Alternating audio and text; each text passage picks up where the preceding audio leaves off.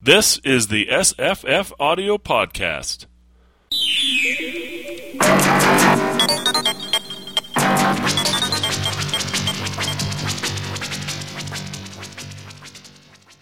Hi, I'm Jesse. Hello, I'm Luke Burridge. Hi, I'm Juliana. This is the first time we've had Juliana on the SFFaudio podcast. That's pretty exciting. A new guest host, I guess, or guest panelist. What do you call them? Hosts or panelists or... discussers? We don't really have a name for them, but readers? Oh, yeah. Yes, we read the book. Readers and talkers. Yeah, we just read the 1899/1910/1923 novel, The Sleeper Awakes, a.k.a. When the Sleeper Awakes. When the Sleeper Wakes. When the Sleeper Wakes. Or The Sleeper Awakes. Yeah, it's very confusing, and there's more than one version, and we were just trying to sort out which one everybody read. Okay. So I read the audiobook version as my primary version. And do you know which version that was? Yes, I'm pretty sure it was the 1910 revision, but I'm not 100% sure if it was the 1923 revision as well. I don't know the difference. They actually say it was the 1899 version, which is not correct, I'm pretty sure. Yeah. At the end, they said it was first published in 1899, and that is true, but it's misleading. So which one did you guys read? Was that this was originally done by H. G. Wells, written by H. G. Wells, and published, I guess, serially in some kind of magazine. I'm not entirely sure. It doesn't say in the preface. It's called The Graphic. The Graphic, fully illustrated. It was serialized over at least a year. So then when it was collected together into a single novel, he said, I can now put this together into a much better book. And he actually wrote a preface to the book, which is quite funny, where he says, when I was writing this, I was kind of busy at the time with another book, Love and Mr. Lewisham. He says, that was the one that was on my mind, but I needed to get this out, and I was rushing it a bit, and the story plan wasn't exactly as I wanted to. And then he says, it's now 12 years since The Sleeper was written.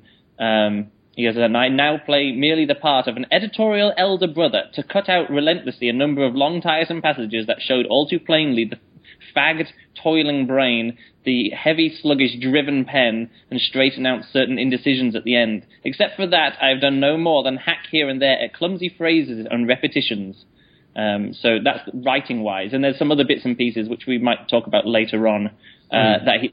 other changes, but it seems to be mostly when he gets to the end is like he wanted to make the end clearer and less some of it less ambiguous and other parts more ambiguous because some people thought he meant one thing by the ending and he meant something else by the ending, but we can talk about that once we get to the ending. Yeah, so the ending is very free to interpret lots of things into it. Yeah, I don't know. Yeah, but you read the original When the Sleeper Wakes. I don't think she did. I think she read the revision, the 1910 revision. Almost nobody has the original. That's one of the cool things that I think my project to make these PDFs available is to make the original sources, whenever possible, up there because there are big differences, well, at least some big differences. And, when we're talking about this is sort of a forecasting technology story, if you're looking at it from the 1923 revision or the 1910 revision, or at least publications, we've got airplanes, and in 1923 we've had World War I, right? Yeah. There's a lot of technological change between 1899 and 1910, and even more in between 1899 and 1923. So, are we having internet problems? There's a walking machine, and it's like a machine which then, its name becomes its function, or its process or function becomes its name with just the word machine stuck on the end of this. But this is very clearly that it says aeroplanes in this. Aeropiles. Aeropile and aeroplane, yeah. It's both. Okay. I've got the preface to the 1923 edition. Yeah. It's not the same introduction as the one you were reading. Yeah. But it gives some of the same ideas, and I wanted to throw this out here as well. It says, this book, The Sleeper Awakes, was written in that remote and comparatively happy year of 1898. It is the first of a series of books which I have written in the interval, and the later ones include The World Set Free. He calls them fantasias of possibility. And he also cites his later novel, The War in the Air, which is, I just think, prior to World War I. And then he says this is a Suppose These Forces Go On novel. And he cites a number of things saying what's wrong with the book in the introduction here. Mostly he's saying that he hadn't met a lot of rich people back then, and he didn't know what they were like. He thought they were... H. G. Wells didn't know what they were like. Yes, that's right. He thought that they were all evil geniuses, sort of asshole intelligentsia. Yeah. He says, I'll read the exact quote here. He says, he thought they were a, quote, body of men who had the character and largesse of the imagination necessary to combine and overcome the natural insubordination of the worker. And he says, I was very young in those days. I was 32. I had met few big businessmen, and I still thought of them as wicked, able men. It was only later that I realized that, on the contrary, they were, for the most part, rather foolish plungers, fortunate and energetic rather than capable, vulgar rather than wicked, and quite incapable of worldwide construction of plans or generously combining action. Yeah. And then he points to Ostrog, who is, I guess, the big baddie of this story, other than the White Council, as being, this is, he thinks of this as a nightmare of capitalism triumphant. And he also points to a later book that was published, this is from 1921, 1923, but he points to a later book that was published called The Servile State, which was saying that there was this trend that was a bad trend that was going to make everybody more like a kind of weird combination of capitalist socialism, where we were all going to be working for companies, and it's kind of like Japan, I guess, where you've got you become a corporate citizen, right? Citizen of Toyota, you're citizen of Honda. And that was a bad thing. Well, have you read The Unincorporated Man? Of course. And that's a very similar kind of thing. Someone falls asleep. In fact, it's pretty much The Sleeper Awakes. It's pretty much the same story, right? And he comes out the other side, and he's like, but instead of owning everything, he's kind of then outside of the system, whereas in The Sleeper Awakes, he's at the head of the system. It's a different kind of thing. Yeah, it's interesting with this H.G. Wells. He does write quite, all of his books are based in, politics of the day and socialist ideas, which is, in some ways, I'm thinking, is that progressive or is it not? This is sort of like, yay, Marxism, but this is before the Soviet Union kicked off or anything like that. So yeah, it's a strange mix of ideas. So just to sort out which version we've got finally, ultimately, you'll know if you're reading the original when. Our main character, Graham, wakes up. He's eventually put in a room called the Silent Rooms. Was that in Chapter 7? You said? Yeah. That's right. And very early in that chapter, he looks at the bookshelf, which is not really a bookshelf. It's more like a spool shelf, right? They only have audiobooks in the future, which is kind of cool. And on that shelf is labeled, in phonetically, The Man Who Would Be King. That's the only book specifically mentioned in the original publication, 1899. In the subsequent publications, I think the ones we all read, it's actually 3 books. And he says these are the books that are obviously well-loved in the future, right? So, right. And Who Would Be King by Rudyard Kipling, kind of important for this story, I think, as well. So in the first one, there's only that book. In all subsequent versions, there's The Man Who Would Be King, The Madonna of the Future by Henry James. Yeah, and Heart of Darkness, which he specifically calls out as being a classic of literature, right? Yeah. A great work. So, Juliana did actually read When the Sleeper Awakes. It's just... No, she read The Sleeper Awakes. I think they just changed the title for different continents. Yes, they did. And I just brought up the original PDF that you sent me from The Graphic, and you're right, it's not in there. And also, there is actually the phonetic spelling. I don't know in Luke's book. In my book, it says here Oi Men Who'd Be King. Yeah, but it's because it's not phonetic spelling, but in the original. Notice the N is supposed to be like a N is it's supposed to be the sound, right? Yeah. Yeah, and it's the F, like the in phonetic spelling. Mm-hmm. In the original, you actually have the phonetic spelling. Yeah, whereas in my version, it actually says it's THI for the man who would be kin. Yeah. So the thing is, your version is a lot better than my version. You can understand, like, we're looking from the PDF to your version is different. Yeah, so again, I think we're all reading pretty much the same kind of thing, but maybe a different transcription or character word recognition software which has brought it in, and it's kind of formatted it in a different way. So should we get into it then? Because if we could go through it, because I've got quite a few notes to go through. Let's talk about it. So one of my first things is that I really enjoy the way that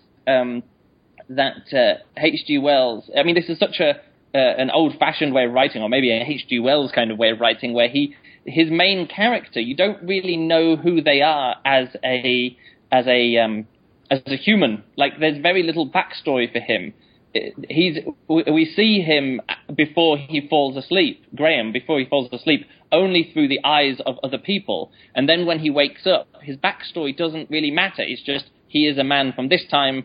What, was he married? It doesn't matter. Did he have a family? It didn't matter. What kind of person was he back then? It doesn't matter. He even says, I can't really remember what I was like back then. I just don't know anything now. And I was thinking, how much is that to do with it being a serial novel? Like, if you just come into a serial novel, like, how much of a character can you remember has been before? Like, how much of the character do you remember? Or is it just, someone is in this situation, let's continue on with the story? Wells even says that he's supposed to be the average man in the preface. Yeah. He is the reader transplanted into the future, right? Into the year 2100. In War of the Worlds, where it's the journalist. We don't know a lot about the journalist. Nope, we don't know his name. We know he has a brother, but we never even find out his brother's name, because he's just referred to as, my brother did this, generic, my brother did that. So everybody can put themselves into these people. Yeah. Mm-hmm. But I really what I do like about it is the characters that he meets, or the characters who meet him. You know, isn't there the artist who, you know, he comes across and he's like, oh, I want to commit suicide. It's like, you know, suicide, as an artist, you're going to throw yourself off a cliff. Sounds a bit, you know, that's like a very melodramatic and quite stereotypical way to die as an artist, is to throw yourself off a cliff. There's some fun comments like that. So, and of course, there's that comes back later in the future as well, right? Yeah. Suicide is. I mean, it's kind of interesting to read it as, you know, how much of the book of the later book is reflected in the early book. Yeah. There's not that much, although there seems to be there's a couple early characters, and they have very strange names. Isbister is one of them, and Warming. Yeah. Well, Warming and Isbister. They're very they're very English names. Yeah, I've not heard of them. Ostrog isn't a name, but that's a future name.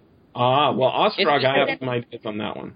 But then there's a normal name like Lincoln as well. Lincoln, yeah, but that's Lincoln. I think that's something of a comment going on there. Lincoln is supposed to be Ostrog's brother, right? Yeah. Or brother-in-law or something? No, I think they're brothers. Yeah. Oh, no, there was someone else. There was the old man that they found is sort of like, oh, yeah, and then my daughter is something to do with Lincoln, or, you know, there was a connection there, which I wasn't quite sure. She was one of the month wives or something, one of the mistresses of Lincoln. Yeah, or there was some connection there. So he's feeling really bad, and I love some of this writing at the beginning where he goes that, oh, you want to you can't sleep at all because he's got insomnia and he's never going to fall asleep, and he's been up for weeks and weeks by this. 6 days. Oh, is it 6 days? I can't remember. Oh yeah, is it only 6 days? But he says, I'm you know, I want to commit suicide. I can't sleep, and I thought, well, I need to, you know, if I exercise my body, and he says, body fag is no cure for brain fag, which is there's quite a few uses of the word fag, which is about being fagged out, like being tired out. Fatigued. Very fatigued, yes. Do you know that expression, Julia? I know the word. Yeah, to be fagged. I don't know that expression, but I know the word. You know, fatigue. Yeah. To be fagged is, I guess, fatigued in a way which I quite like. So, You got so notes. The writing is at some point I really enjoy the writing. I mean, the writing is just awesome, and the words he's using. For example, I have this one thing later on where he says, "While he was breaking his fast," so meaning while he had breakfast. Yeah, and this is just so nice to read, like words and sentences building and all this stuff in this old English. In other bits, like when he's describing the city, when he's going through the city, when he has in the war, or when he's flying and stuff. This is so difficult for me to build up the world because the language gets in the way of the world. The language then gets in the way of me just seeing, and there was a green meadow, and there was whatever, because he's describing it so, like, I don't know, huge. It's not straightforward. I think it's not. He's not circumlocuting it all, right? He's not talking around it as much as he's languorous in his descriptions. I mean, he seems to lie in that crystal box for. I mean, I know he's lied in it for 200 years, but he seems to lie in it for a couple of chapters as well. It takes a long time. I thought that was okay, because you kind of got to say, look, time is passing. You can't just go, and then he fell asleep, and then he woke up. I mean, I guess you could do it. But, a lot of it is him just being passive, and I think that's why at the end, when he's not so passive, it actually is much more satisfying. He's a very passive character. I mean, I guess he's tired at the beginning, right? That's part of it. But later, when he wakes up, he's just bewildered by everything. And I guess that's supposed to be our point of view as well, but I found it took a lot of time for him to actually, you know, put his foot down. He's the owner of the world, basically, right? Yeah, but this is the thing, like, with these science fiction stories that H. G. Wells writes, a lot of, and, you know, same with Jules Verne, like, a lot of these things that they're doing isn't really established in science fiction. I mean, science fiction isn't even an established genre yet. See, that whole idea of someone falling asleep and then waking up and, you know, compound interest getting them and other people kind of willing themselves, like they will their property to him, so then, you know, it goes into this trustee fund or something like that. It's a bit peculiar, but this whole idea of someone falling asleep and then waking up 2 centuries later and being in the future, like, that's something that you kind of got to explain to people if it's a new idea. This is the first time it's really happened, right? Yeah, so it's like with space elevators. We were talking about space elevators the other day. It used to be when space elevators back in like the 70s, when it was still a new idea, which wasn't in even popular culture. You'd have to say, okay, this is a space elevator. It goes here. Now in science fiction, you can just go, let's just go up the space elevator, and it's 2 lines or, you know, half a paragraph saying, the space elevator is located in Brazil, and let's go from Brazil up to geostationary orbit, and then we're there, you know. And it feels like on some of these books, you know, you've got to explain it. Like in The Invisible Man and in The War of the Worlds, it's all like, and then the Martians invade, and how do we get there? Well, we looked through a telescope and we saw them coming. And, you know, once someone's done that, you can just go, nope, Martians, they're invading. Great. Futurama can do it in half an hour, right? The entire premise of the novel happens within the first 10 minutes of the show, right? Yeah. And that's because they know what they're doing. They've seen it done before, and they're actually doing an homage to this. Yeah. It's not the only one. Red Dwarf has the same thing, right? Yeah. The guy is in there for 3 million years. He wakes up in the future, and the computer makes a joke right at the beginning saying that he owns all of the earth except for the electric company, which owns 1% because he left a light on. But the thing is, he left a light. But the thing is, he's not on the earth; he's on the spaceship, right. So it has no bearing on itself. It's just a joke. He has no idea what's going on Earth. Yeah. But the story, actually, I was thinking about it. It's not just there; it's everywhere. This story that seems sort of forgotten is actually throughout the science fiction.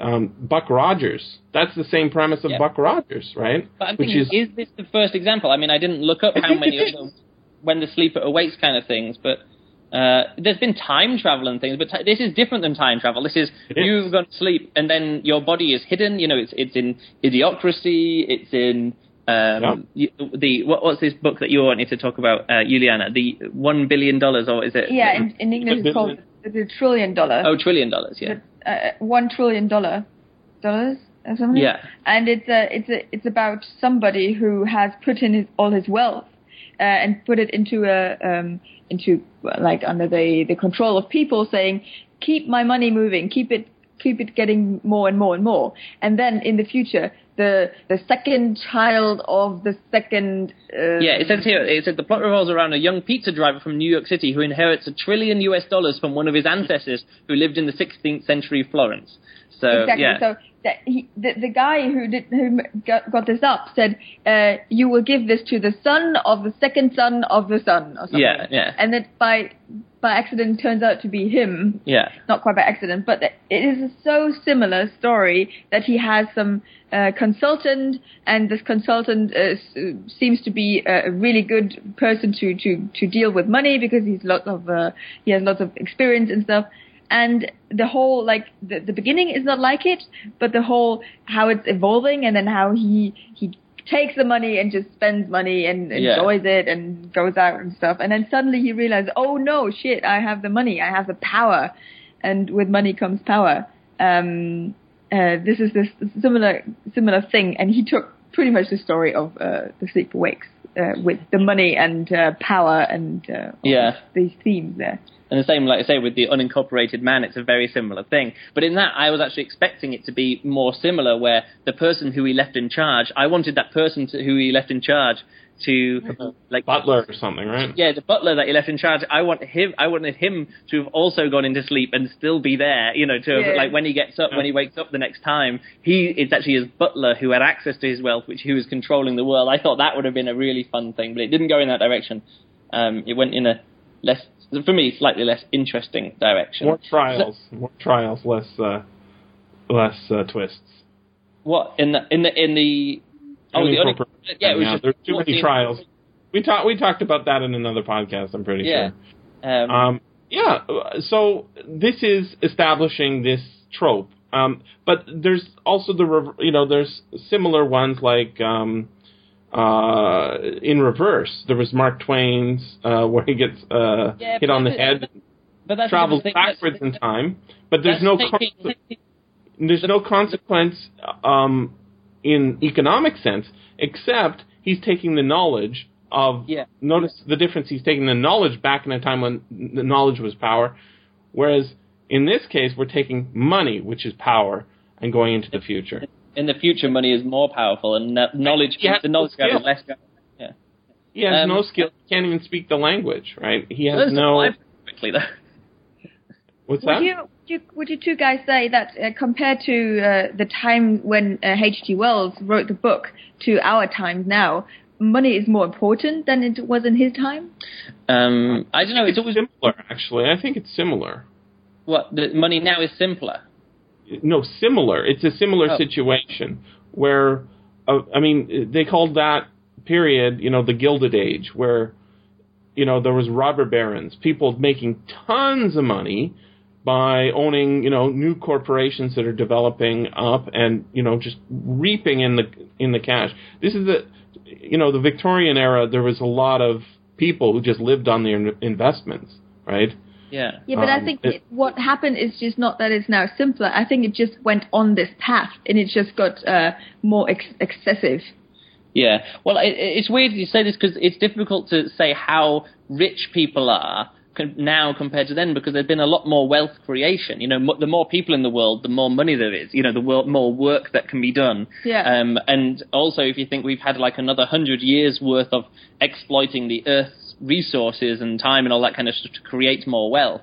The way that you can really judge it is by the disparity in the wealth, like how rich is the richest person. That's or how we're in a similar situation, right? Yeah, it's like the difference between the richest people and to the poorest people in their living time. In the time. Yeah. And so you go, oh wow, now there's a really big wealth disparity. When was the last time there was this much wealth disparity? It was just before the Great Depression, with all these, the Industrial Revolution is still going and it hasn't hit that crash yet, where kind of a lot of stuff is reset.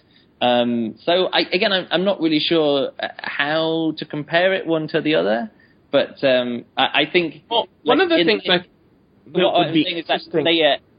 H. G. Wells has taken it to what he sees as the extreme, is that some people literally don't do anything. Like you were saying before, he didn't know what rich people were like, but they were these people who didn't do anything except control, and then there was 2/3 of the population who didn't do anything. They literally had no money. They were workhouse people. What does he call them? The labor company. Yeah, the labor company, and the labor company. Blue-clad folks.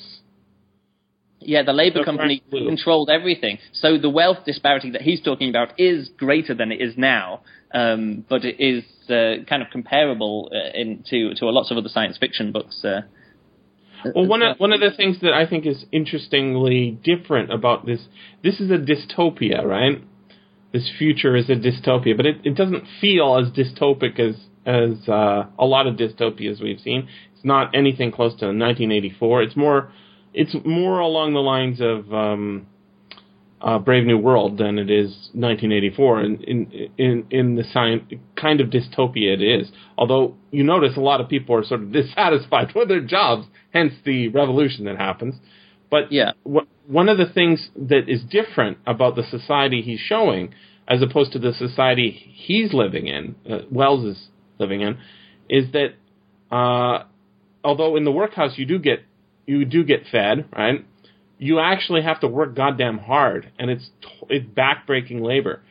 It's not strictly shown in the novel what the people do, but it's hinted at that basically all they do is supervise machines. Yeah, that is true. It's actually quite interesting, right? There's no backbreaking labor. It's just crappy, boring work.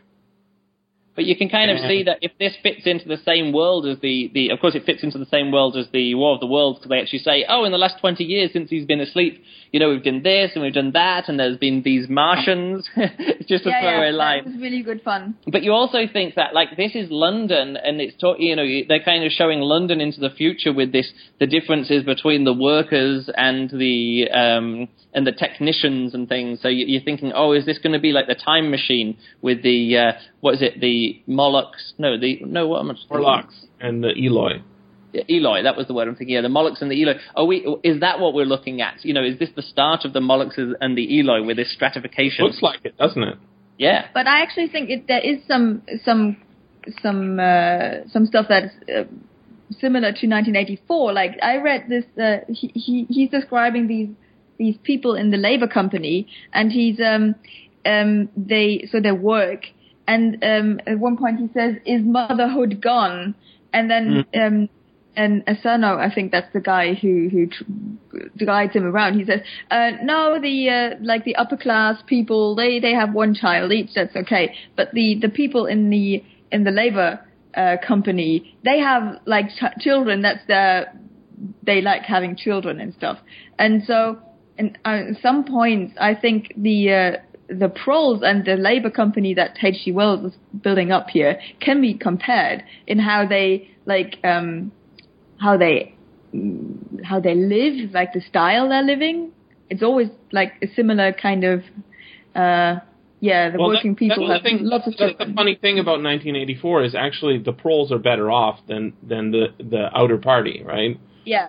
But this part is missing here. Yeah, they have their alcohol, they have their gambling, right? And I think that's very important in this book. He's very ambivalent as to. I feel like he doesn't really love those workers. Right? Yeah, the author doesn't.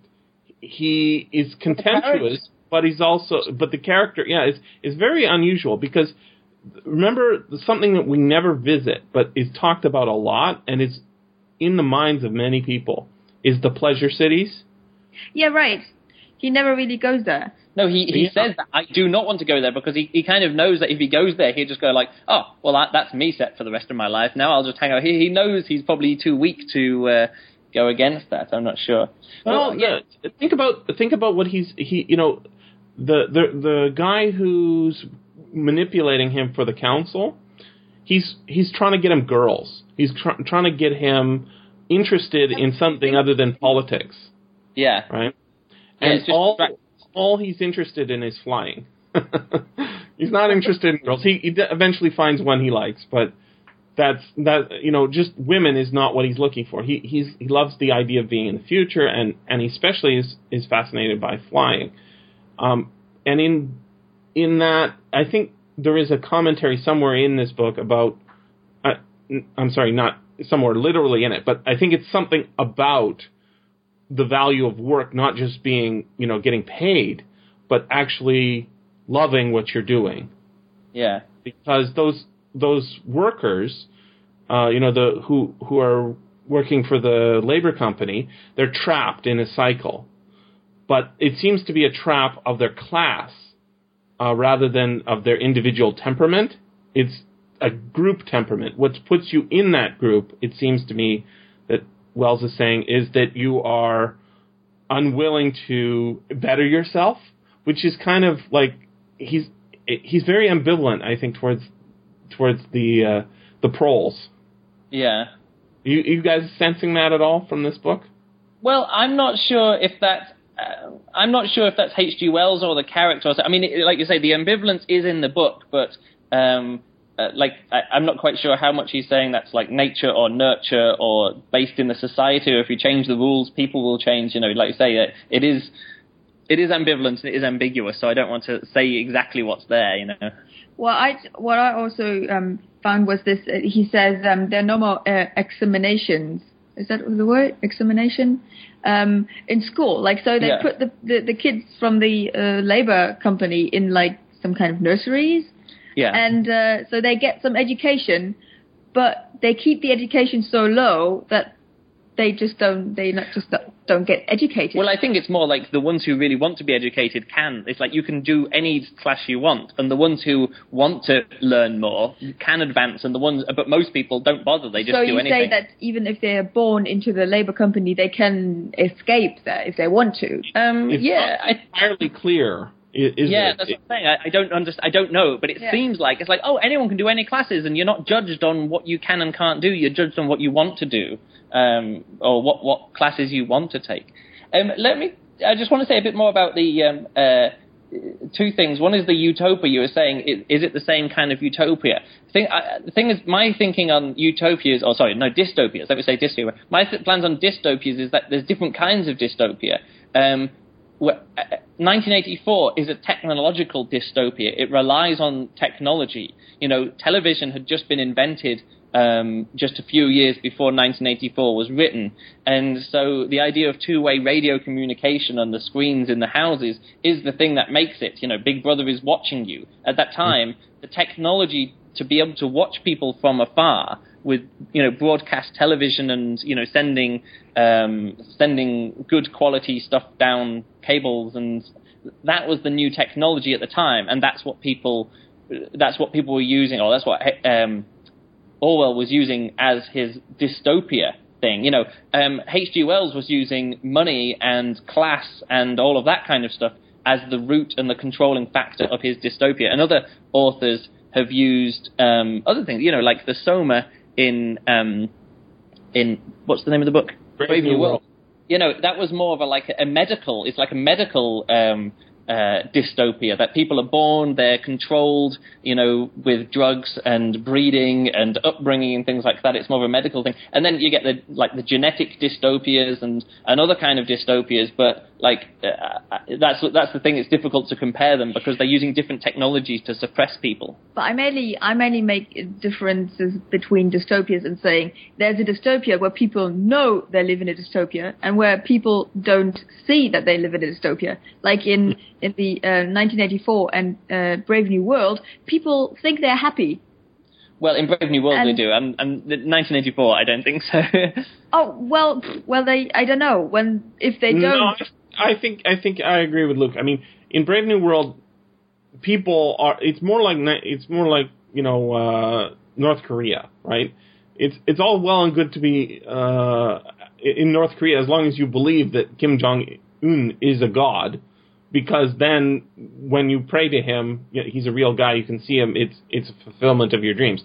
And if you don't know that the rest of the world has it much better than you economically, that you can have your full belly every night and such, then it might be a utopia. But I think for a lot of people there, you know, the only reason they're going to the worshiping of him is because they are fearful of the consequences, which is, you know, that's a legitimate fear. So, I mean, that's clearly a dystopia, unless you happen to be one of these naive people who don't know about what's going on outside. The thing is, with this book and in Brave New World, the people have grown up in it and they don't know anything else. In 1984, people can still remember the time before Big Brother. They still remember the time when there was different countries. They remember the time before helicopters existed. But most of the people, like what was her name? What was the name? Julia. Yeah. Julia.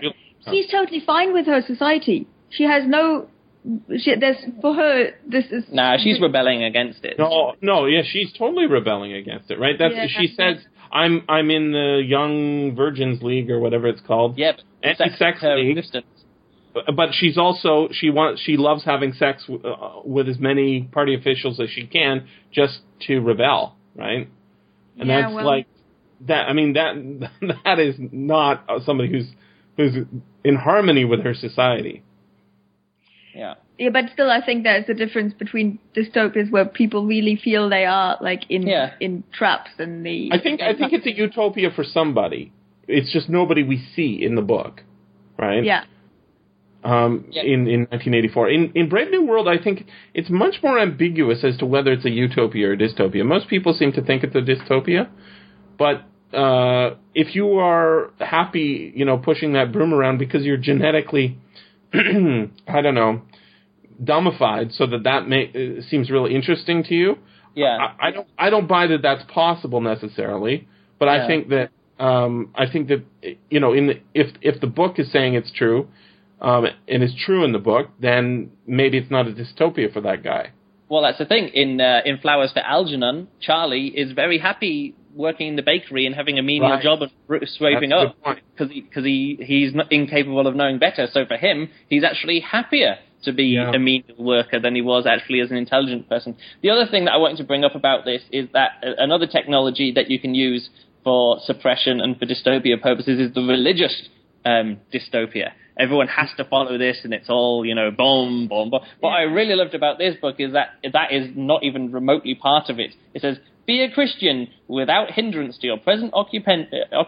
You know, all these signs that are flashing around. I really enjoyed him going through and seeing the different churches. And they're like, churches have to compete against the pleasure cities and all these other stuff. They have to advertise for themselves. And I really love the advertising. He it's like he already saw what was going to happen in churches and in the culture in America where they do have these big mega churches who advertise and have the prosperity gospels and come in and do this and do that. So... and pay for your... The thing is that they had that back then, too, right? You know, the church revivals where they would have this signs that just get people in off the street, get them in, get their bums in seats and, you know, pass the donation hat. I mean, that was around back then, so, like... I guess. I'm just saying it's very modern with the flashing signs. It feels very modern, right?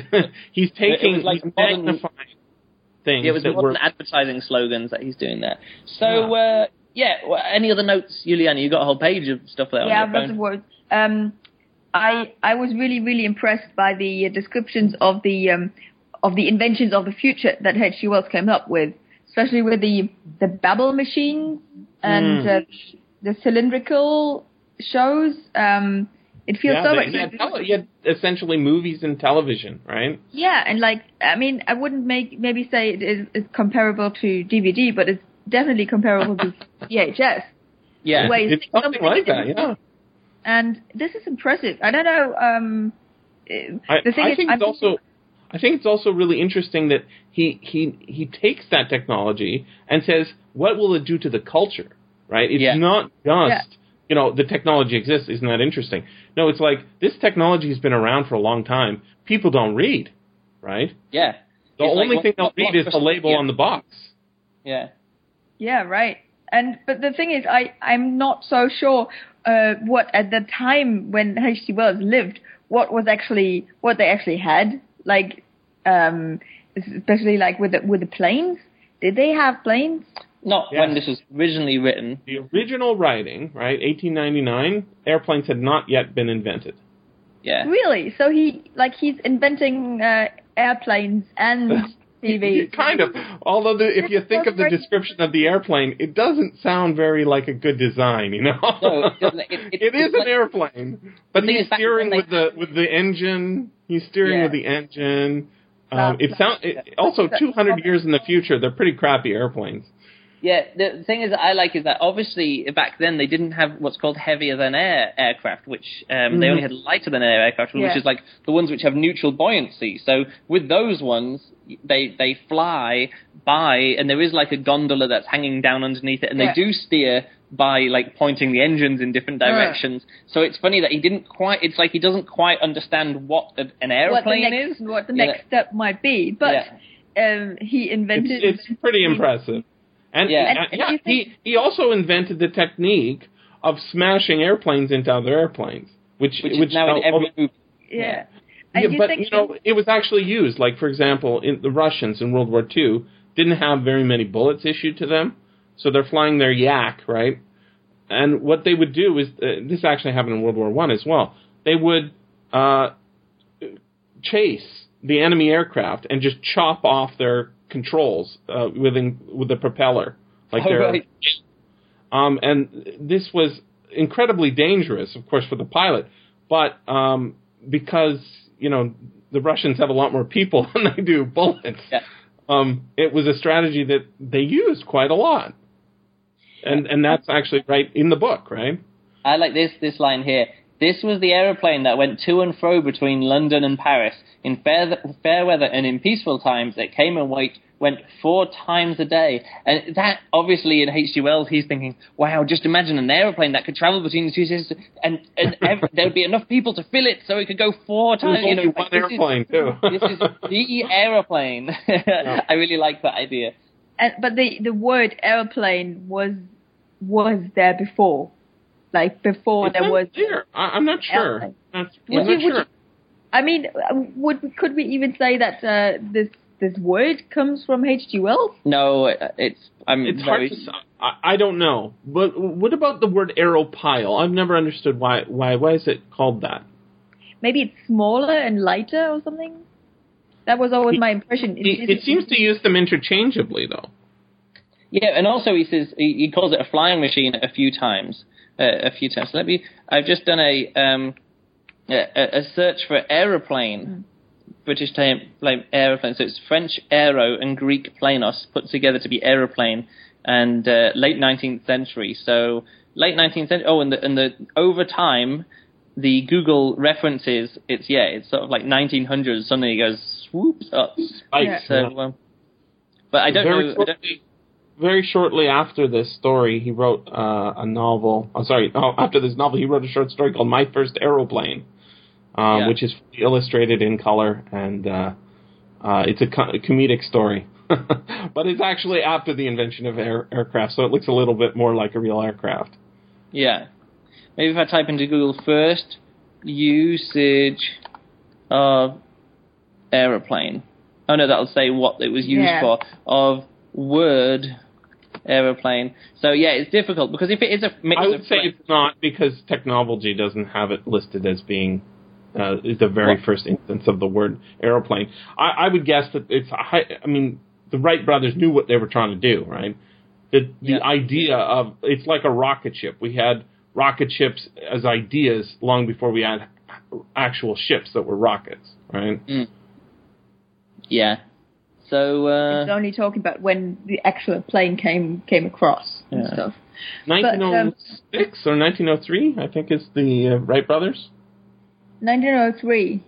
Yeah, but a lot of people were working on it. It was just that they were the guys who actually lifted off first, right? Mm.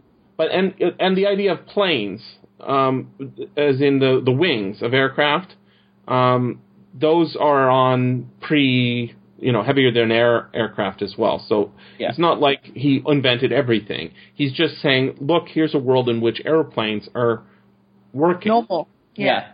Yeah. Yeah. They're part of, and notice also the interesting thing is that the culture says that the pilots they're almost like priests or unionized, right?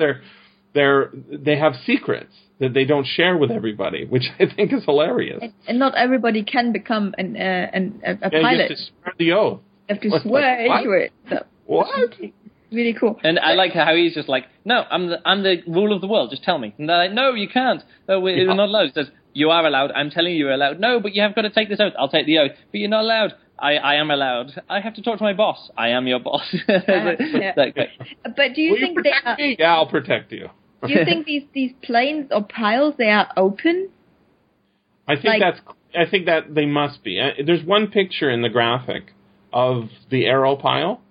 I sent you guys that PDF of all pictures. Yeah. I'll put that in the show notes. But basically, it looks more like I don't know what it looks like exactly. It doesn't look like an airplane. It has wings, but the wings don't. I don't understand how that thing could fly. Okay. Yeah. It looks more like a boat. Yeah. Well, it's got these butterfly wing kind of things. Yeah. You know, it's an interesting look here, like dragonfly wings more. Like it's little. I mean, the engine he describes is an internal combustion engine, but it the way it's flapping doesn't. It's spinning. It doesn't sound like it would be very good to fly in. No.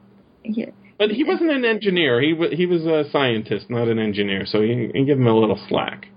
In the graphics, the pictures, it's always so funny to see like what people are wearing. Like the women in that one picture, they're just wearing like dresses that were in the H. G. Wells times normal. Like yeah, that's true. And the men are wearing dresses from like the 16th century. Yeah, they're just wearing these cloak thingies. But if you have like something that is in the future now, when anybody writing something about the future in our times, like people always wearing like very generic just costumes, tight and whatever, but in H.G. Wells, like it's also with the Martian in the pictures of the Martians, they're always wearing these like Victorian age dresses. Well, the Martians are in the Victorian age. Yeah, of course, but this is not, and people still wearing, like women are wearing these really. Yeah. Well, it does talk about the different fashions in the future, but the pictures, the illustrations here didn't. Oh yeah, look, here's one of with the church. You see these the big adverts. One of the things that is specifically a technology, as it is a image that's really throughout the book is the covered city, right? At one point, he goes up in a little gondola, little thing. There's actually a lot of this hanging in the air happening, hanging over the city. He's climbing through the superstructure, the dome, whatever. The city is completely covered over. The river, the Thames, is completely drained. All the water is going to feed everybody in the city, or water everybody in the city. Seawater is used in the sewers because there's not enough water. It's like a megapolis, right? And this may be the first megapolis as well. I mean, this is a trend that obviously we've seen coming for thousands of years. Cities getting bigger and bigger. But again, it comes down to the technology that's involved. I made a note that, like, in science fiction, the cities look like the new building material of the day. So this is all like, yes, and there was buildings made out of steel, and it was steel and steel here, and everything's built out of steel. And then it looks a lot like the Eiffel Tower, actually. Yeah, it's all Eiffel Tower like.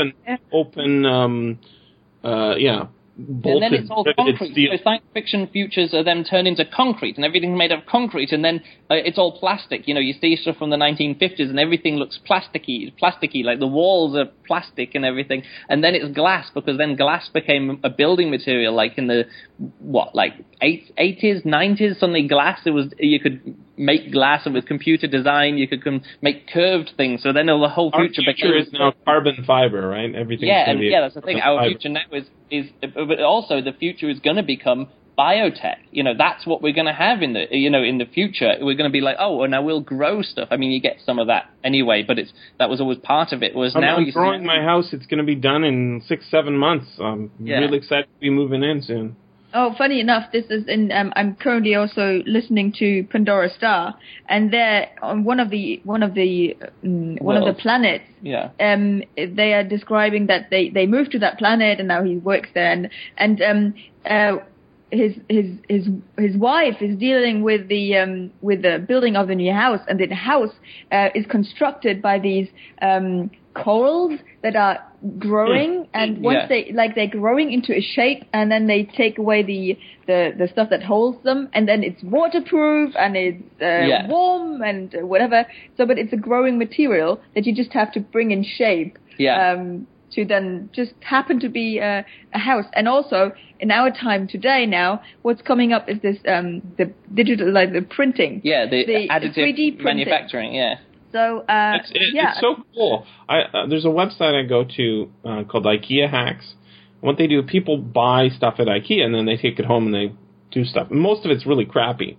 But every once in a while, somebody will say, oh, here's the plans for this piece that attaches to this IKEA product. And you can replicate it. And I was like, there it is. There's the PDF. I'm going to print that up and print it up on my home computer printer. That is the future. It's totally coming. Yeah.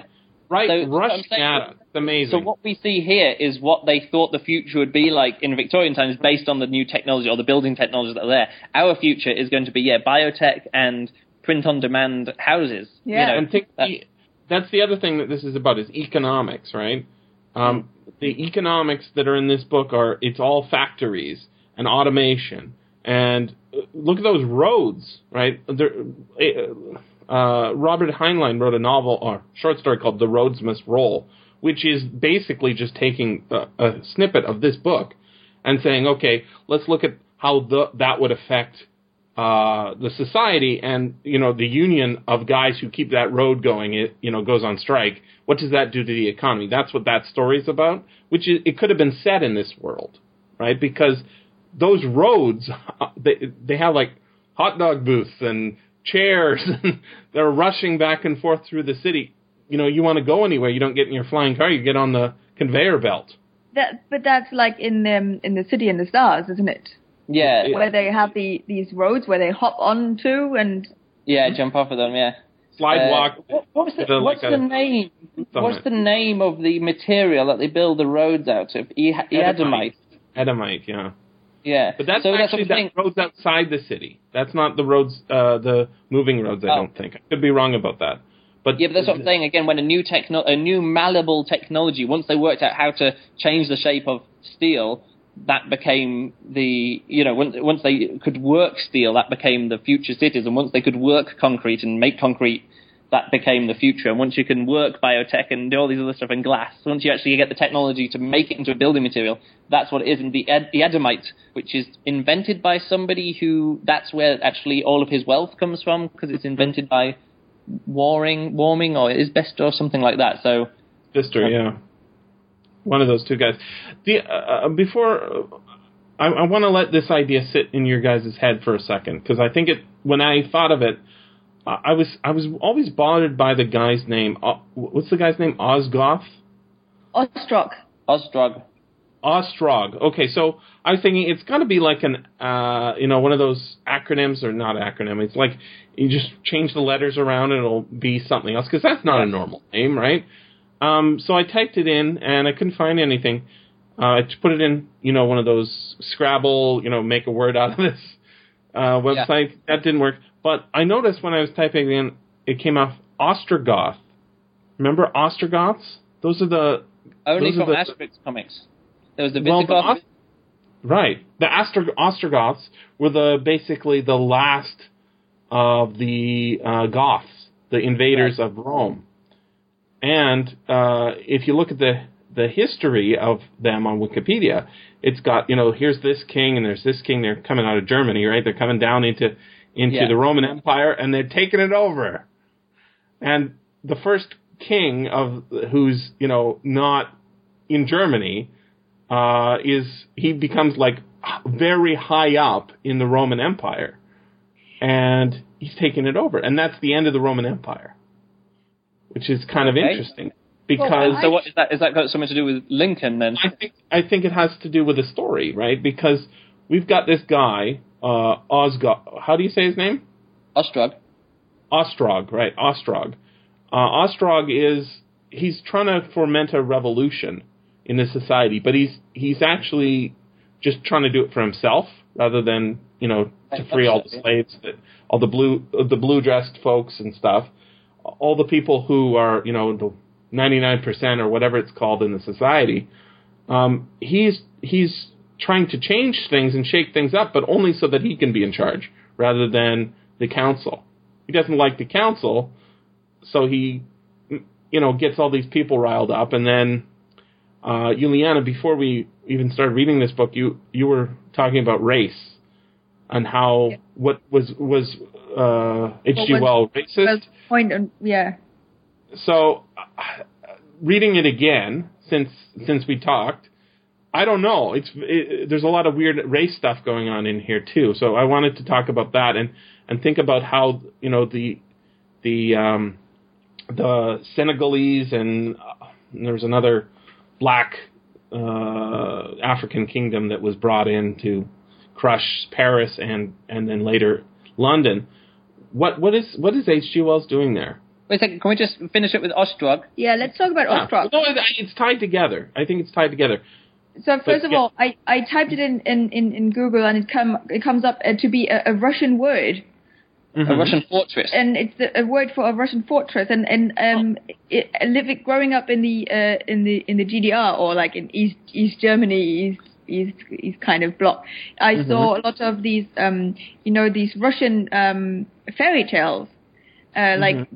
fairy tales that were like made in Russia and stuff, and in many of them they go to these kind of little fortresses and they have to get in. There's like a little village surrounding thing. So I have seen that before. So it is like a fort made out of wood and a monastery on the Serbian Orthodox Church. Is that the same one we're looking at? It's in no. We're looking at Ostrog Fortress, a Russian term for fortress. Yeah. Oh, okay. And this makes actually a bit of sense, you know. Ostrog is supposed to be a big guy, somebody who has the control. Has the control. And I actually made a note here.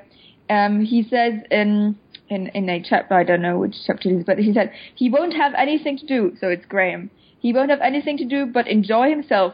Just enjoy himself. Ostrog will boss the show, of course. Ostrog will have to, because of keeping all these labor fools in bounds.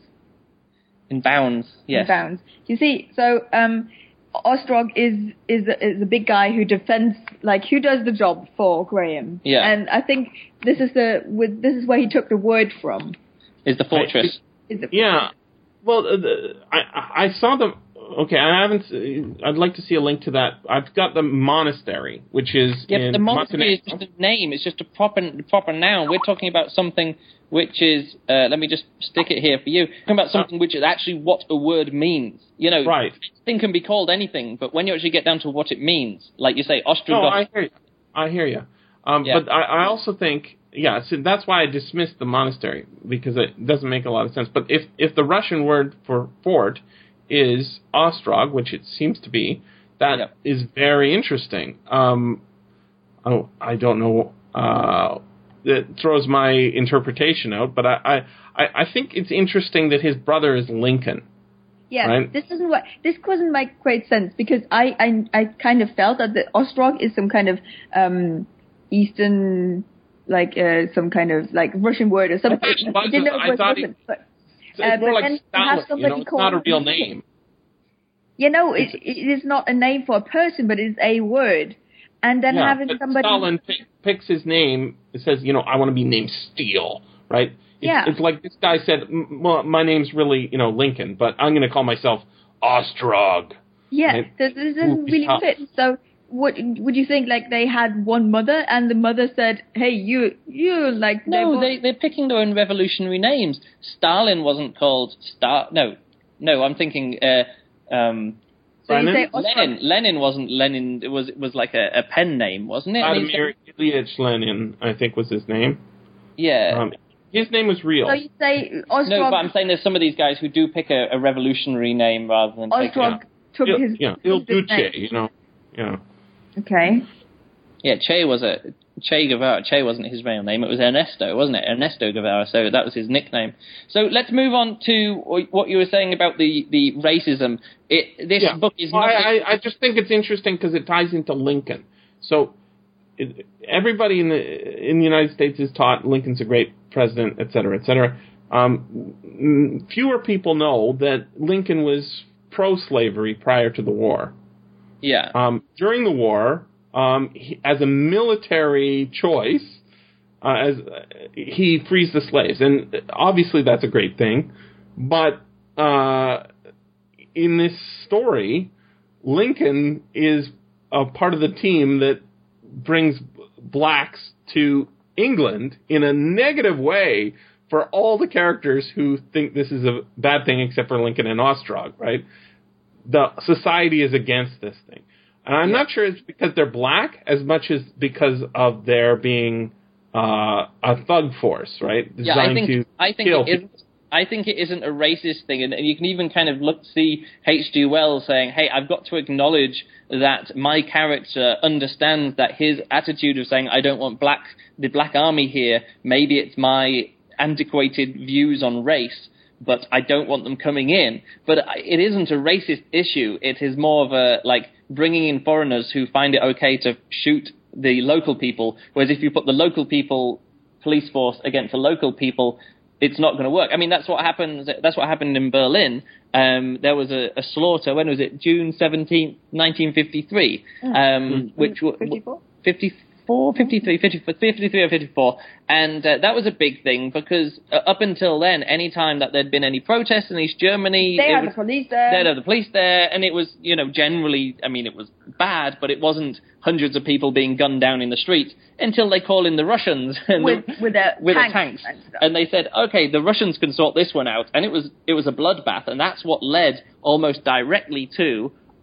A quarter of the population of East Germany leaving East Germany through West Berlin. It was just a massive exodus. Which is then why they built the wall. Which is then why they built the wall around East Berlin, is to stop people getting out of East Berlin. But the reason it happened, all that went down, was because they got the outsiders to come in and police the locals. And that is what Graham is totally against. He says, I don't want to bring in, it happened in India, it happened in lots of places in Africa as well, in the British Empire. They'd bring in Indian forces there, or they'd bring in, Nepalese people down into India to sort out the Indian forces. They won't have any qualms because that's not their family, right? They're not, it's the in-group and out-group, isn't it? And you'll fire on the out-group and you'll protect the in-groups. You can't have in-group people policing in-group people. And I think that is the main focus. One of the things that was mentioned in latest Dan Carlin, Hardcore History, he's talking about World War I, is how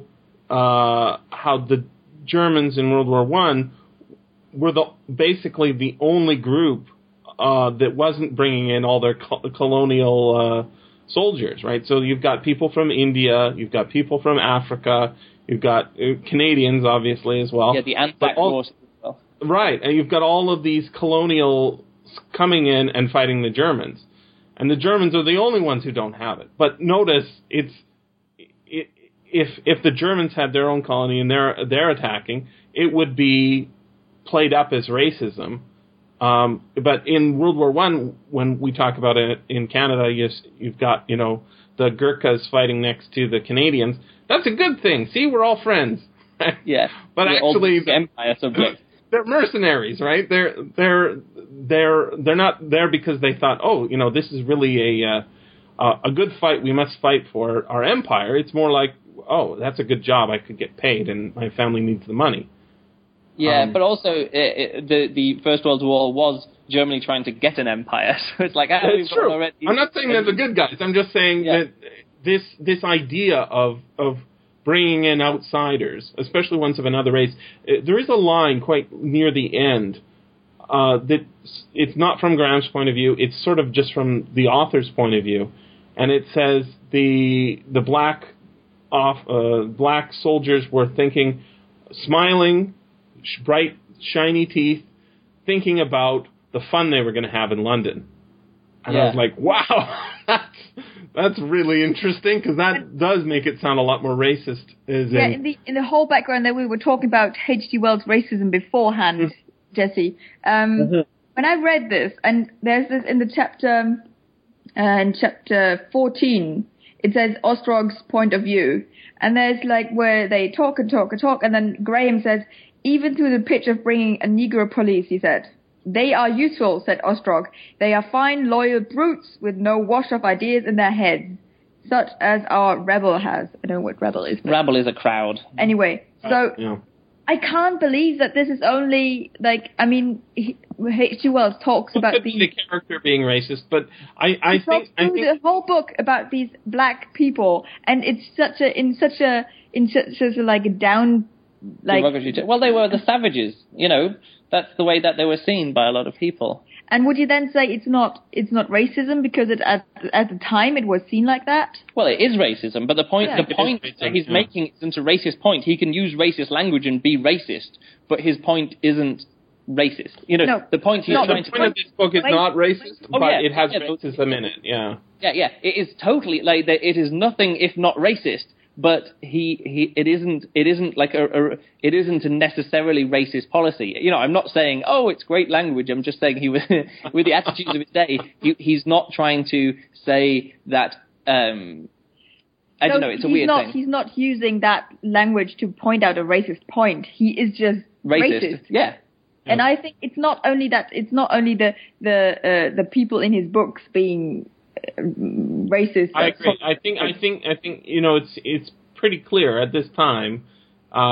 He was ambivalent. I know that he was ambivalent about race, because in other stories they're specifically, you know, they're making points that, you know, the white people ain't so great either, right? Yeah.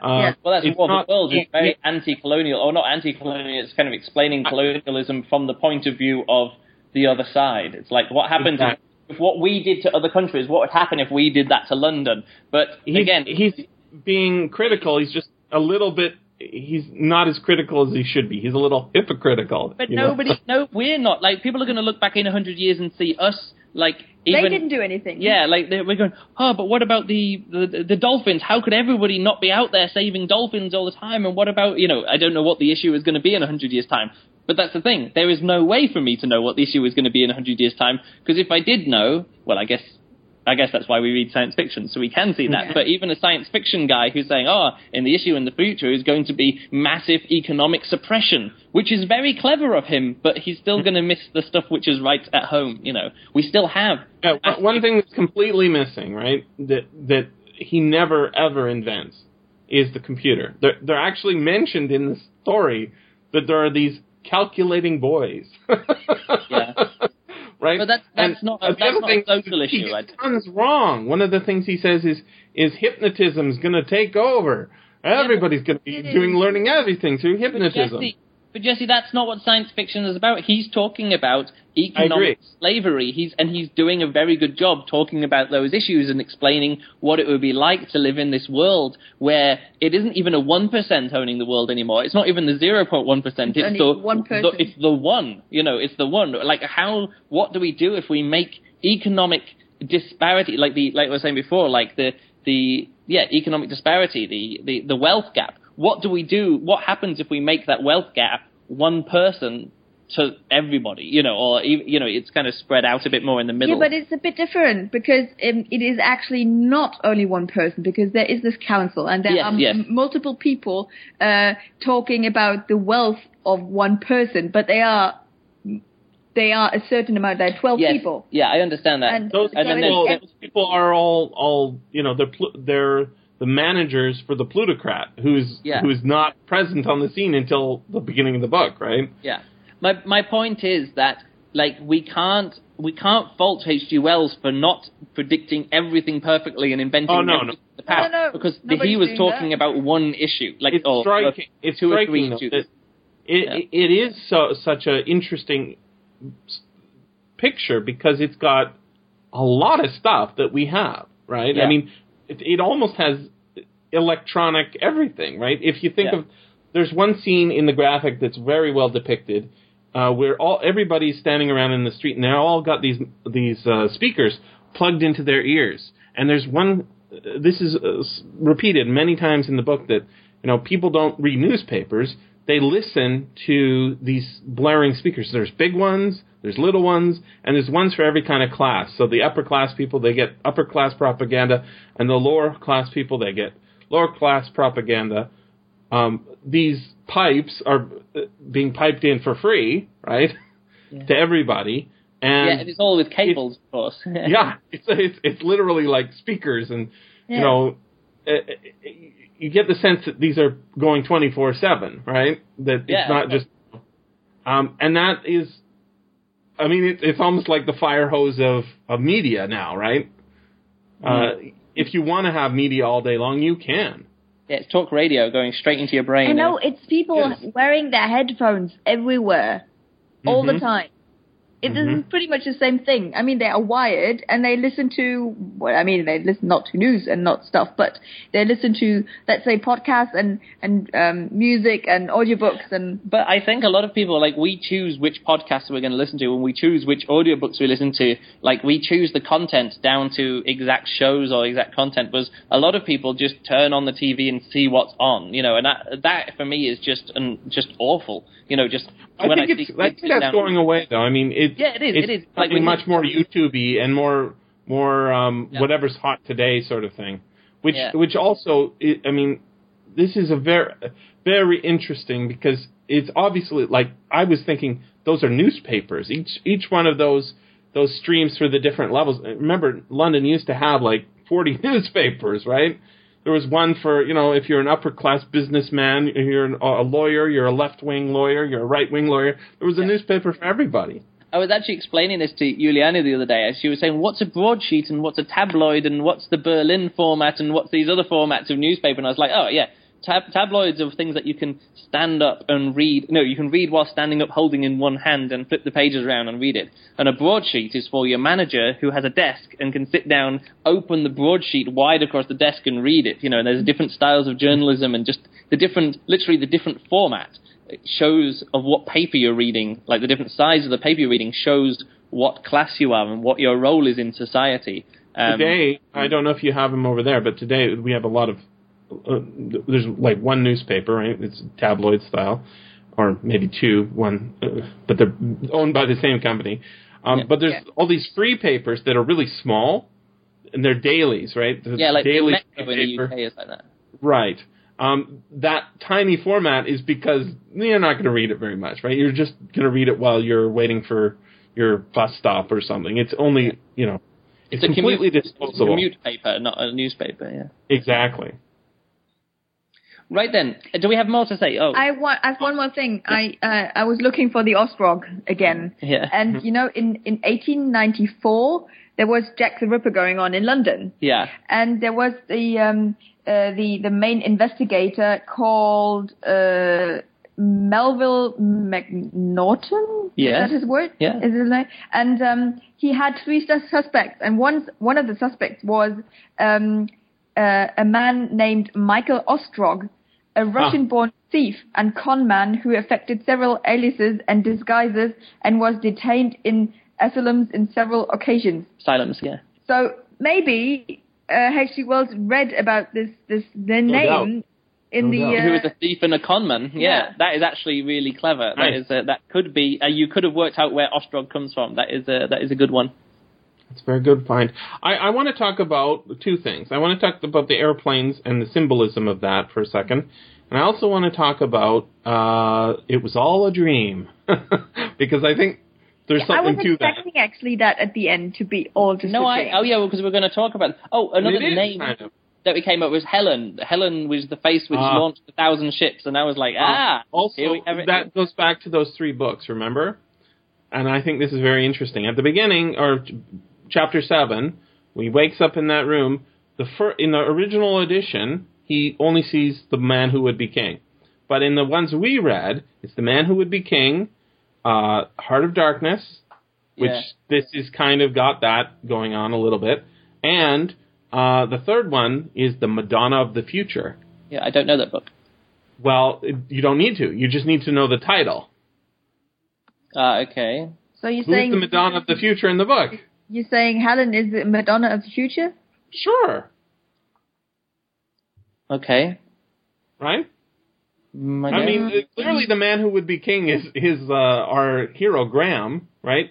I mean, he wakes up in the future. Oh, I'm king of the world. Right? Yeah. It's kind of a joke, right? Yeah, it is a joke. I just realized, you said it was by Henry James, which is quite a fun reference to his... But it hadn't been written at the original publication. Neither of those two were subsequently written between the revision and the original publication. So while he wrote the first version, that book wasn't there yet. And then in 1910, then he put in the... Both of those books existed, so you could add them in. James. Ah, that's quite clever. What is it about?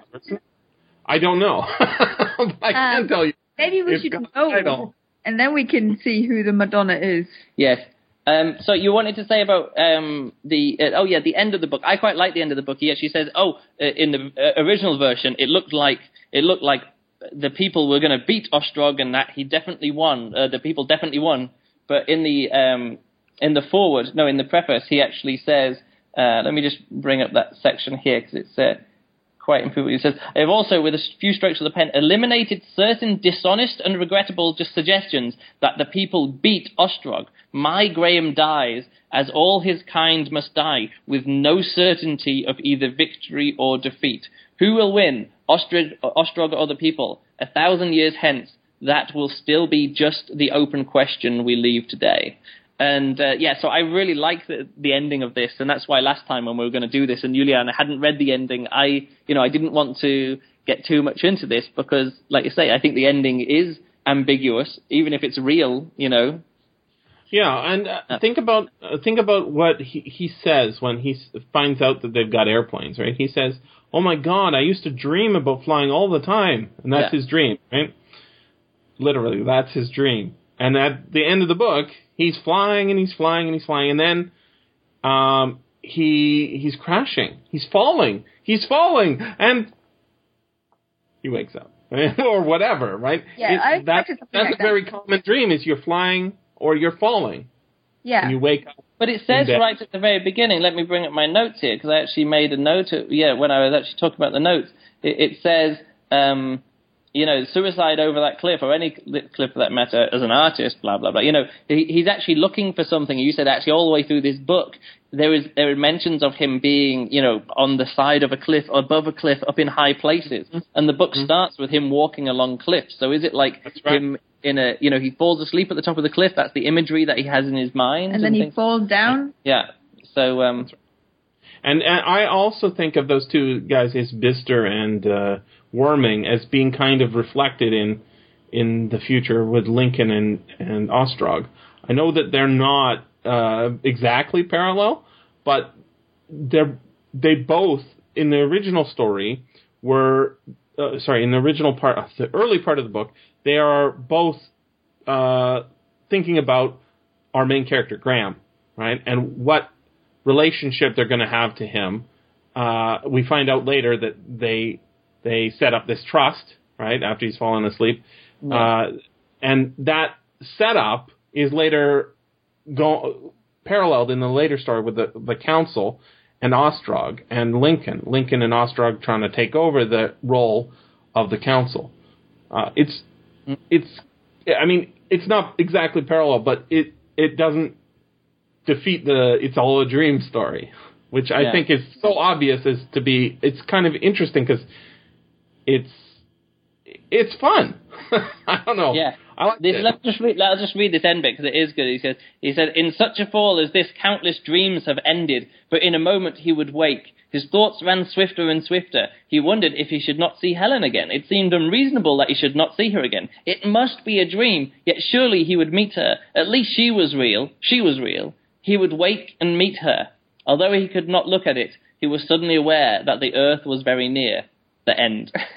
And it is like when I have done lots of falling and flying and stuff in my dreams, and you always, like, just before you hit the ground in the dream when you're falling, if you've fallen off something, you tense your body as you're going to hit, and as you tense, the dream ends because that's when you wake up. Right. I just read the original ending, and in the original ending, he's actually dying. Yeah. And I don't know, but these two endings are so different from each other. Oh yeah, this is it. Yeah, it's sort of like his doubts were at an end. The end.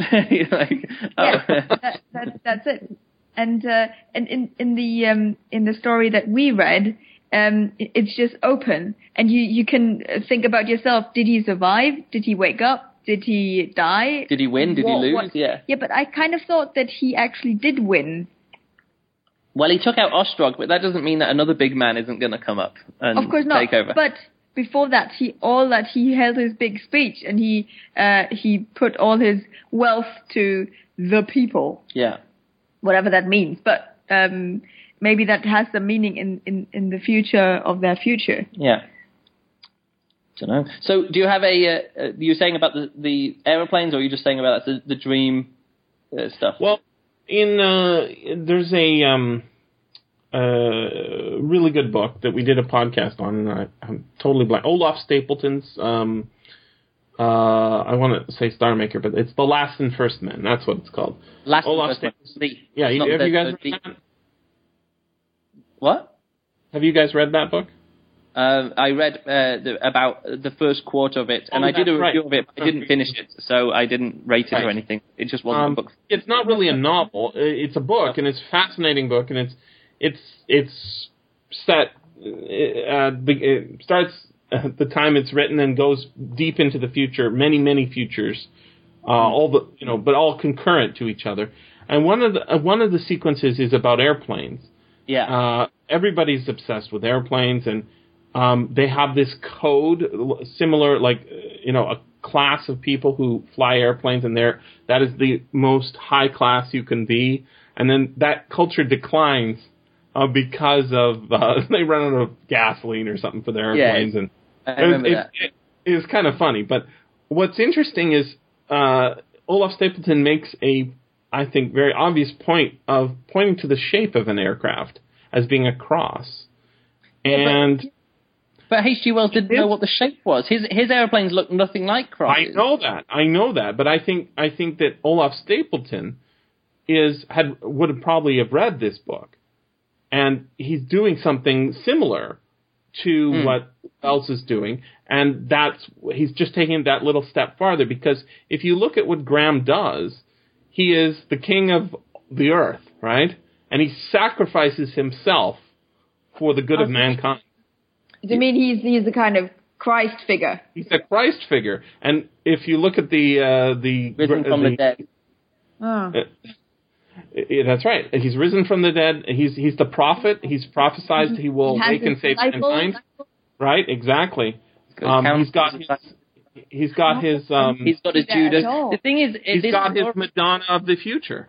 Yeah, and he's got the Judas and all these other things. He goes to meet with the. He walks around. He does. He meets the old man. Yeah. Right. The old man crying in the distance. Yeah, so maybe it could be a gospel retelling. The thing is, that story is so... I mean, there are so many good, well-known good points with the Jesus story, and it's the same with creation and Adam and Eve and all that kind of stuff. I'm not saying you can read it into any story, but... It's a little more obvious here. I mean, if you look at those illustrations again, it literally has Jesus up on the cross, and it's described in the book. In graphic detail. Yeah.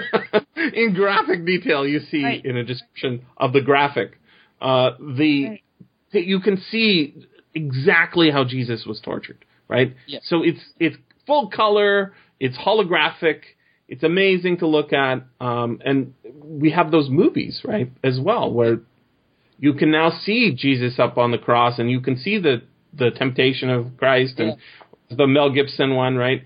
But I'm saying within the book, you're right, he is a mythic figure in his own right. I mean, like they say, there is that like the empty tomb moment where they come in and he's risen, and you get the women coming in and noticing first and all these other things. Yeah. You know, you do have those scenes, which yes, if you want to bring them directly from the Bible, I mean, that's the kind of stuff which what my point was that there are so many allusions to this kind of stuff in so many books that you kind of tune it out of the modern day, you know? Well, yeah, but a lot of them are not that well done either. And I think it's pretty well done here. But my interesting point about this is that in the Bible there are loads and loads and loads of allusions to, you know, stuff like great literature around, you know, like the Septuagint, like the Greek Old Testament, the Greek language Old Testament, the Odyssey, the other Homeric epics, you know, those kind of things.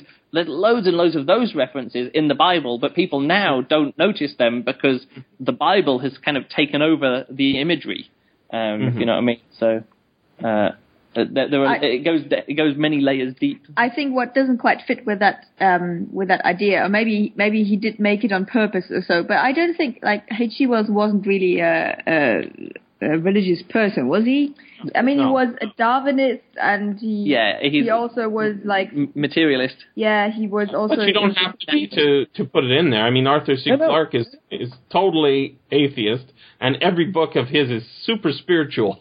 Right?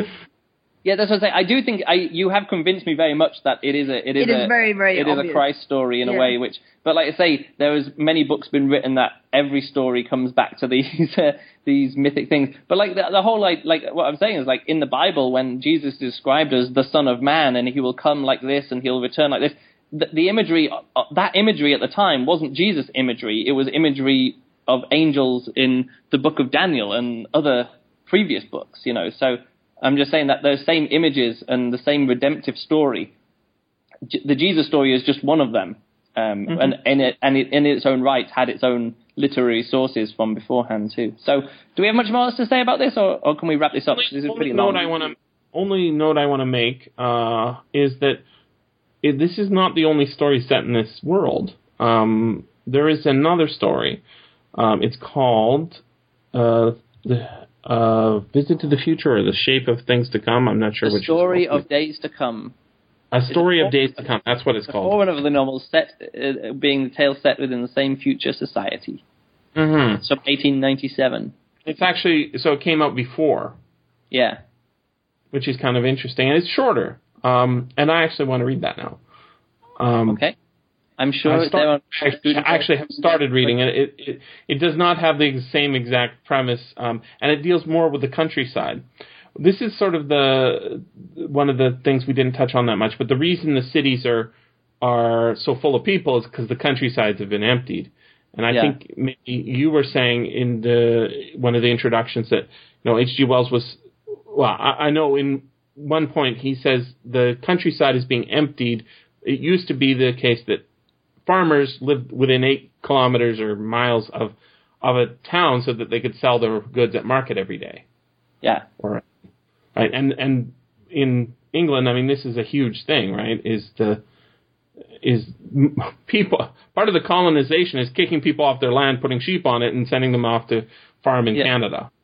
Yep. So pretty much that, the Highlands of Scotland. and that is taken over by the nature. No, the landowners, they go, well, we need this for sheep. And all the people who live there are like, no, we want to use this. And they're like, no. Sheep over people. Right? Yeah, sheep, that's what happened. That's why all the Scottish and Irish people were like, oh, well, fuck this, we'll leave London. Not in Ireland as much, but in Scotland, there used to be loads more people living out in the countryside, and they were all cleared off the land. So when you go, oh, it's all wild, it's all empty, it's all natural. Yeah, it used to be full of people. Oh, really? And then now they all live in... You know, Canada, America, and Glasgow. Or Berlin. Australia. Yeah, well, I don't know. Not so sure how many Scottish people came to Berlin, but it happens. So they all left the cities, though, or you know, the countries, and then eventually they're in the cities. And there was a statistic the other day saying that well more than 50% of the world now lives in a city. Right? At the time, it wouldn't have been that high, but it was on that. It was definitely on that trend. Yeah. Right. I mean, it really started happening. I was listening to the audiobook of Among Others, and there's some of that is set in Wales, and they said, well, in Scotland, everyone had to leave the countryside and go and here, but in Wales, people left the countryside and just went into the valleys and worked in the industrial mines and here and stuff in the valleys themselves, you know, so they actually stayed not in the countryside, but the population exploded and everyone came not to a city or leaving to the new worlds. They would actually stay in the valleys and work there. I think this is the thing that happens when you the more a country or a world is developing, more and more people come to the city because they think there's work. And they don't want to work on the countryside anymore because it's hard work. But also, and, there's no services. There's no services in the country, right? But also, the more people who spend their life growing food for people, for themselves, like, it's much more efficient to have few people making all of the food for everyone than loads and loads of people making food for loads and loads of other people. Just for the economies of scale, it just works out way better economically for everyone. I mean, it doesn't mean that everyone is happy, but it's still a better use of manpower and resources to have a few people doing all the farm. It's more efficient. And less people go hungry. If everybody is trying to eat from the same, like if every person who's got their own little piece of land and is trying to farm on that little piece of land, and something goes wrong with their land, they're fucked. So it's better if the risk is spread out among bigger people who can, you know, trade the risk between them. That is, anyway, part of the economic theory behind it. And I think it's a good thing that more people live in cities than in countries, just in general. Well, I don't know. I have no idea about the countryside. I was grown up in cities. I have no idea about living in countryside. So I would be the worst person to ask if I could live in the country. I could probably learn stuff. It looks very pretty, and it's kind of healthy in a way. But I think access to anything. Yeah, I think now that the internet is making things much more accessible. I mean, I lived in a small town when I was a kid, and you know, if you wanted to go to the bookstore, you had to travel 100 kilometers. Right? There wasn't one there. So you know, today you can have culture with people in Europe or in Canada or in Brazil. Whoever you want to have with, you can have products delivered that you couldn't possibly find in your local neighborhood town. And it could allow people to go live in the country as long as they have internet and mail delivery. It's not just about internet. It's also about, it's not just access to internet knowledge and culture. There is a lot more to it. I mean, if you walk around town now, you'll see a lot of people staring at screens. Mostly they're staring at the internet. My point is that you can't get to the hospital on the internet. You can't get... That's true. Services are much better. You can't get choice of live entertainment. You can't get choice of people. Like, literally people. I grew up, and because I was a Christian, I was taught that I could only have a girlfriend who was a Christian, which meant that my choice of Christian girlfriends was like 4 girls in my town because I lived in such a small town. And then my brother got together with one of them, so then it was only 3 girls who I could... Make your choice quick, Luke. Oh, poor Luke. I'm just saying it's access to... It's not just the internet, it's access to everything as well.